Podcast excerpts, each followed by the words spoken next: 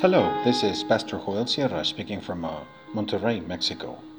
Thank you very much for listening to this brief devotional reflection, and may the Lord be with you today and always.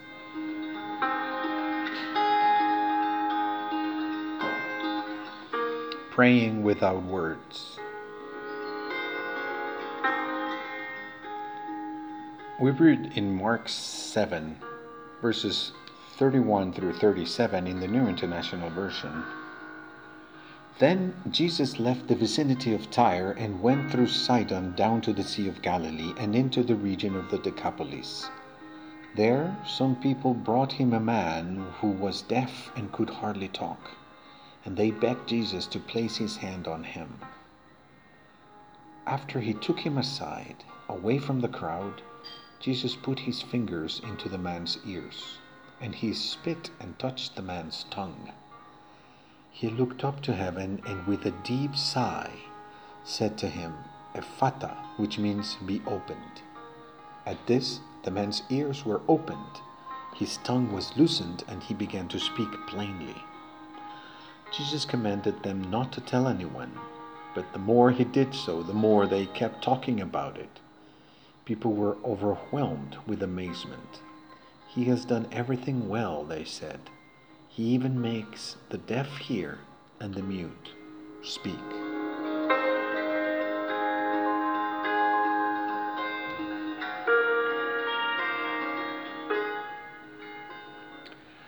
The Lord Jesus did not want to make a show of his ministry. They begged him to heal a person with a hearing impairment and language difficulties. But he withdrew from the crowd, thus indicating that the condition of the disabled person was not to become people's entertainment. He wanted that man to understand what was happening, so he put his fingers in the person's ears and put some of his saliva on the man's tongue. Then he did something really amazing. He was an expert in cultivating the life of prayer.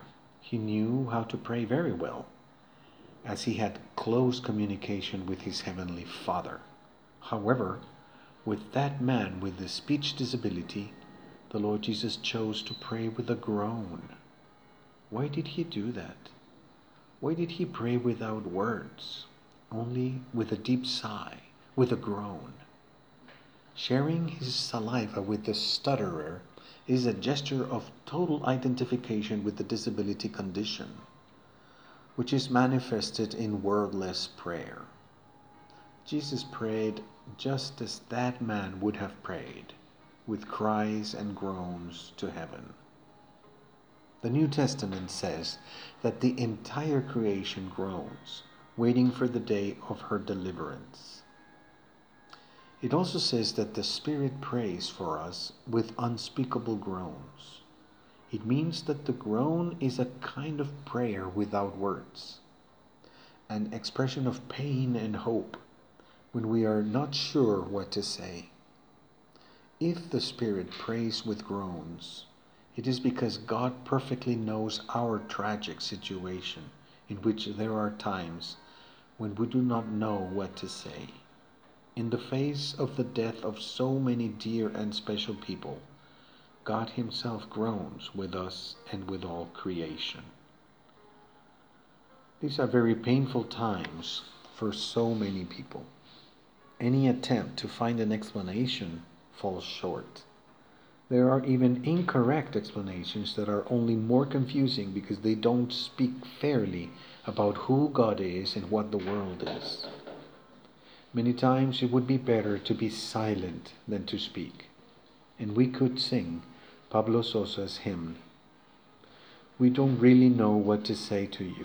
There is so much, O oh God, to talk about. Questioning, thanking, asking.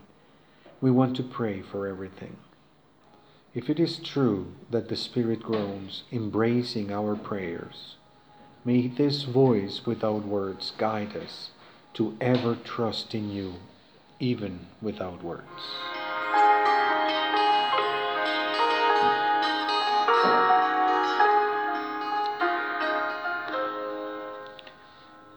Let us pray. Lord, when we have no words to pray, please pray for us and with us with unspeakable groans that express our pain and our hope. Amen.